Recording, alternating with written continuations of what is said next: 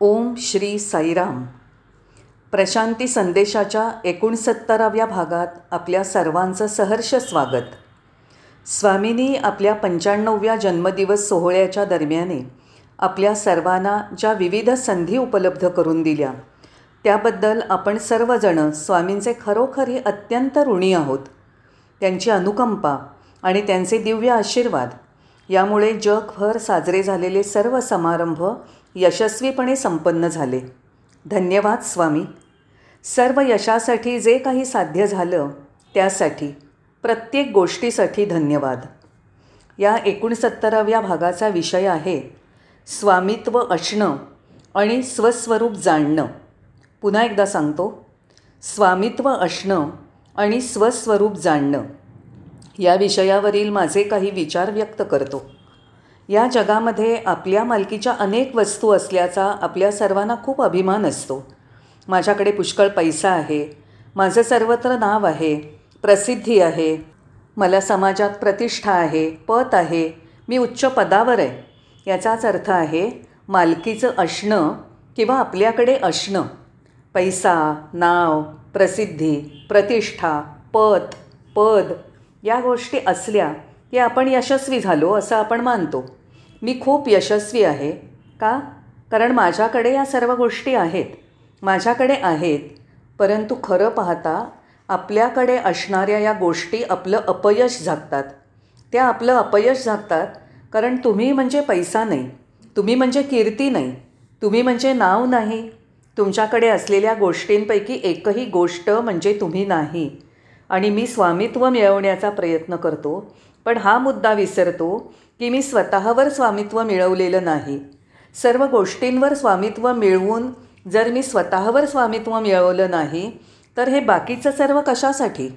म्हणजेच स्वतःवर स्वामित्व मिळवणं हे माझं ध्येय असलं पाहिजे. नाही तर अंतरात एक रितेपणा राहील. मी कोण आहे हे जर मी जाणलं नाही मी स्वतःवर स्वामित्व मिळवलं नाही माझं खरं स्वरूप मी जाणलं नाही तर त्याचं तात्पर्य म्हणजे आतमधला रितेपणा आंतरिक रिक्तता. हा आतमधील रितेपणा झाकण्यासाठी माझ्याकडे हे आहे माझ्याकडे ते आहे असं सांगत आपण बाह्य जगातील यशाच्या बढाया मारतो. ही एक खूप मोठी चूक आहे. स्वामित्व मिळवण्यासाठी केलेले सर्व प्रयत्न म्हणजे केवळ स्वतःची फसवणूक आहे आणि त्यातही आपल्याला अपयश आलं आहे कारण ज्या वस्तूंची आपल्याला हाव आहे त्यांना सीमा नाही. म्हणून या सर्व गोष्टींवर स्वामित्व मिळवून आपल्या वाट्याला काय येतं? तर आतला रितेपणा आणि स्वतःचीच झालेली वंचना. याशिवाय या सर्व गोष्टी ज्यांचा आपल्याला अभिमान वाटतो असं आपण सांगतो. आपलं यश ज्याच्याबद्दल आपण जाहीररित्या सांगतो. या सर्व गोष्टी विश्लेषणावर आधारित आहेत. हे विश्लेषण मानसिक स्तरावर होतं. आपलं मन अधिकाधिक प्राप्त करून घेण्यासाठी अतिशय धडपडत असतं आणि ते आपल्याला सदैव सांगत राहतं की अजून काही काही बाकी आहे अजून काही साध्य करायचं आहे अजून काही प्राप्त करायचं आहे म्हणूनच मन कधीही तृप्त होणार नाही. कदाचित विश्लेषणामुळे जीवन थोडं सुरळीत होत असेल. काही तडजोडीही कराव्या लागत असतील थोडं समजून घ्यायला लागत असेल. पण विश्लेषण म्हणजे सारं सर्वस्व नव्हे त्याने काहीच साध्य होत नाही. म्हणून आपण स्वामित्व मिळवण्यापासून स्वरूप या दुसऱ्या ध्रुवाकडे आपली दिशा बदलूया. ही दोन विरुद्ध टोकं आहेत. स्वामित्व मिळवणं हे एक टोक आणि स्वस्वरूप ही दुसरी बाजू. सस्वरूप म्हणजे खरा स्व चैतन्य आत्मा. तर मग यश म्हणजे काय? यश म्हणजे केवळ एकच आहे आणि ते म्हणजे मी. मी जेव्हा स्वतःला जाणतो मी कोण हे मला समजतं? मी जेव्हा सस्वरूपात जगायला शिकतो हे म्हणजे यश. स्वस्वरूपाचा अर्थ असा होतो. केवळ काही गोष्टींवर मालकी हक्क मिळाला म्हणजे यश नाही. ते केवळ बाह्य स्वरूपातलं यश आहे. माझ्या आतील रितेपणावरील आणि अपयशावरील आच्छादन आहे. पण मी जेव्हा स्वामित्व मिळवणं याकडून स्वस्वरूपाकडे माझे लक्ष वळवतो तेव्हा मी यशस्वी झालो असं मी म्हणू शकेन. का? कारण स्वस्वरूपाच्या ठिकाणी मला शांती प्राप्त होते आशीर्वाद प्राप्त होतात आणि मी परमानंदाच्या स्थितीमध्ये असतो. या गोष्टी आपल्याला मिळतात आणि तिथूनच आपल्याला ऊर्जा मिळते. म्हणून आपल्या ऊर्जा काही अंशी आतमध्ये वळवणं हे अतिशय महत्त्वाचं आहे कारण बाह्य विश्वात सर्व ऊर्जांचा अपव्यय होतो. आतमध्ये ऊर्जा वळवणं आवश्यक आहे. आणि मग मी जेव्हा अंतस्तोत्राच्या संपर्कात येतो तेव्हा काय होतं? कदाचित काही वेदना जाणवतील दुःख वाट्याला येईल. परंतु उन्नती विकास होतांच्या या वेदना आहेत हे मला समजलं पाहिजे. कदाचित कधी प्रसूती वेदनाही जाणवतील. परंतु प्रसूती वेदनांची परिणती बालकाला जन्म दिल्याच्या आनंदामध्ये होते. म्हणून या वेदना सहन करणं हा एक आशीर्वादच आहे. कारण एकदा का मी स्वस्वरूपाला जाणलं एकदा का मी स्वस्वरूपामध्ये स्थित झालो की ते म्हणजे पुनरुत्थानच. माझा पुनर्जन्म होतो. द्विज दुसरा जन्म. तर मग यासाठी काय करायला पाहिजे? यासाठी मी मनाप्रती असणारी आसक्ती काढून टाकली पाहिजे. ते मनच आहे ज्याला सर्व गोष्टींची हाव असते. स्वस्वरूप जाणण्यासाठी मन निरासक्त केलंच पाहिजे. मन निरासक्त झाल्यावर काय होतं? समस्या गळून पडतात. मग सोडवण्यासाठी काहीच उरत नाही. आता सोडवण्यासाठी समस्याच नाहीत. समस्या गळून पडल्या. कारण सर्व समस्या मनामध्ये असतात. जर मनच उरलं नाही तर समस्या राहणार नाहीत. मग काय होईल? एकदा का मन निरासक्त झालं की स्वामित्व मिळवणं या टोकापासनं स्वस्वरूप जाणणं या टोकाकडे मूलभूत दिशा परिवर्तन होईल संपूर्ण परिवर्तन घडेल. यासाठी आपल्याला आपले दिव्य गुरु भगवान श्री सत्य साईबाबा यांचे आशीर्वाद आणि मार्गदर्शन याची गरज आहे. भगवान बाबांची स्वतःची ऊर्जा आपल्याकडे येते. म्हणूनच त्यांच्यावर ध्यान केल्यानंतर पूजा अर्चना साधना केल्यानंतर आपल्याला उत्साहपूर्ण वाटतं. कारण ते त्यांची ऊर्जा आपल्याला पाठवतात. आणि एवढंच नाही तर आपल्याला आपला शोध लागतो. चेहरे चमकतात उल्हसित आनंदित होतात. का? कारण आपले गुरु भगवान यांच्या आभामंडलाची ऊर्जा आपल्यापर्यंत पोचते. आपले गुरु दुराग्रही नाहीत. आपले भगवान मृदू आहेत. आपले भगवान शांतपणे आणि सौम्यपणे वाहणाऱ्या द्रवाप्रमाणे आहेत. ते स्वयंस्फूर्त आहेत. भगवान तेच शिकवतात ज्याची त्यावेळेला गरज असते. म्हणूनच आपल्या गुरूंनी विनाश करण्यासाठी अवतार घेतला नाही नाही. आपल्या गुरूंनी विनाशासाठी अवतार घेतला नाही तर त्यांनी सर्जनासाठी अवतार घेतला आहे नाहीतर ते जर शिक्षक म्हणून राहिले तर ते केवळ पांडित्य दाखवणारे अध्यापक म्हणवले जातील. ते शिक्षक नाहीत. त्याच्याही पलीकडे असलेले असे गुरु ते आहेत. हे आपल्याला समजलं पाहिजे.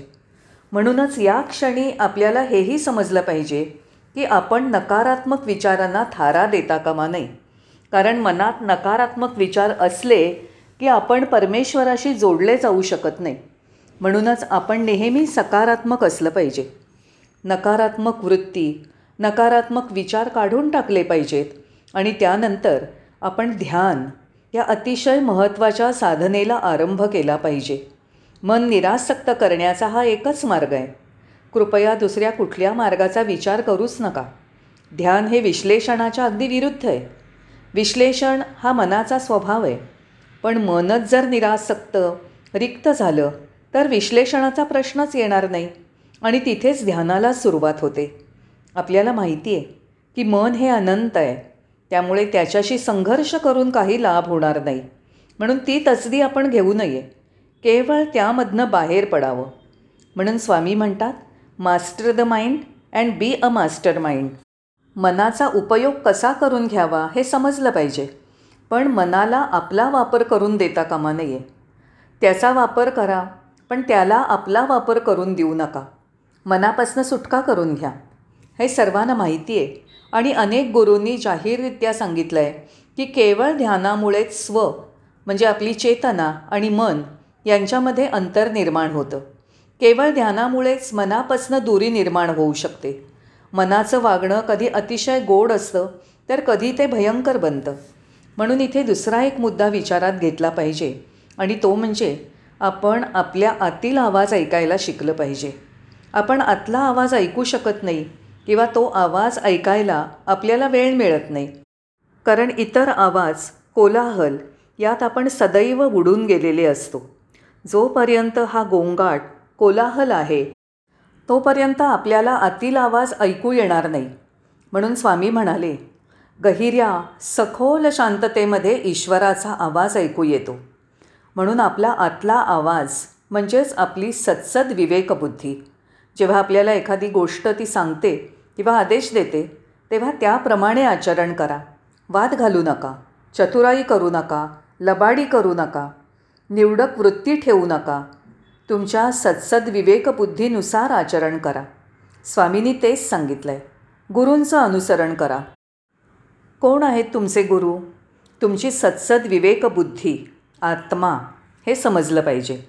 कारण जो लबाडी करतो निवडक वृत्ती बाळगतो चतुराई करतो तो तुमचा अहंकार असतो. ते तुमचं मन असतं. म्हणून ते तुम्हाला सोडून गेलं पाहिजे.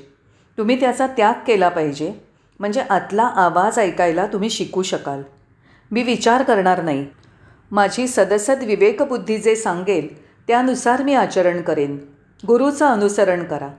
आतल्या आवाजावर विश्वास ठेवा. गुरु जे काही सांगतात त्यावर विश्वास ठेवा. जबाबदारीने बांधिलकीने पूर्ण आस्थेने ते ऐका. मगच स्वस्वरूप म्हणजे काय ते आपण समजू शकाल. आजचा विषय आहे स्वामित्व मिळवणं आणि स्वस्वरूप जाणणं. या क्षणी बाबांची एक कविता सांगण्याचा मोह होतो आहे तुम्हाला तेलगू समजत नाही म्हणून मी त्याचं भाषांतर करून देत आहे. या जगात मी अनेक कार्य साध्य करेन अनेक प्रकारचं ज्ञान मी प्राप्त करून घेईन. मी जमीनदार असेन किंवा राजाही असेन हे सारं केवळ चरितार्थासाठी माझं भरण पोषण करण्यासाठी पृथ्वीवरील माझं वास्तव्य चालू ठेवण्यासाठी एवढंच. आता स्वामी म्हणतात जीवनातले हे चढ उतार या सर्व समस्या यांना आपण का तोंड देत राहावं? केवळ अन्नाच्या एका घासासाठी? केवळ उदरनिर्वाहासाठी एवढी धडपड? का? हे पक्षी मधमाशा जीवजंतू मुंग्या दिसत नाहीत का तुम्हाला? ते नाही का जीवन जगत? त्यांचंही जीवन चालू आहेच की. काही प्रयत्न न करता त्यांच्या परीने ते आनंदात आहेत. या सर्व जीवमात्रांना तशी बुद्धी आहे यात संशय नाही. जे काही अन्न ते शोधून मिळवतात त्याचा ते आनंदाने उपभोग घेतात आणि त्यांच्या स्तरावर सुखी राहतात. आणि मग जेव्हा मनुष्याचा विषय येतो तो जर अशा प्रकारे जगला स्वस्वरूप न जाणता आत्मस्वरूप न जाणता जगला तर त्याला मनुष्य म्हणावं का? तो मनुष्य नाहीच. असं स्वामी या कवितेत तीव्रतेने सांगतायत. म्हणूनच स्वामित्व मिळवणं या टोकापासनं स्वस्वरूप जाणणं या दुसऱ्या टोकापर्यंत आपला प्रवास व्हावा अशी प्रार्थना आपण सर्वजणं करूया. याचा अर्थ असा नाही की गोष्टींवर किंवा वस्तूंवर मालकी मिळवणं या क्षेत्रापासून आपण दूर पळालं पाहिजे. याचा अर्थ असा नाही की आपल्याकडे जे काही आहे त्याचा आपण त्याग केला पाहिजे. मित्रांनो याचा असा अर्थ लावू नका. स्वामित्व मिळवा पण स्वस्वरूप जाणण्याला सर्वोच्च स्थान द्या. तुमच्याकडे जे काही आहे ते दुय्यम मानलं पाहिजे. तुमचं सस्वरूप हेच मुख्य असलं पाहिजे. तेच आपलं उद्दिष्ट असलं पाहिजे. भगवान आपल्याला उद्देशून जे म्हणतात दिव्यात्मस्वरूप लारा ते आपलं खरं स्वरूप जाणून घेण्याची तीव्र इच्छा उत्कटता आपल्यामध्ये असली पाहिजे. भगवान बाबांच्या दिव्य तत्वांना अनुसरून त्यांच्या संदेशाला साजेसं असं जीवन आपण जगलं पाहिजे तेव्हाच आपण आपल्याला भगवान श्री सत्यसाईबाबांचे भक्त म्हणवून घेऊ शकू. तुम्ही वेळ काढून ऐकल्याबद्दल धन्यवाद. साईराम.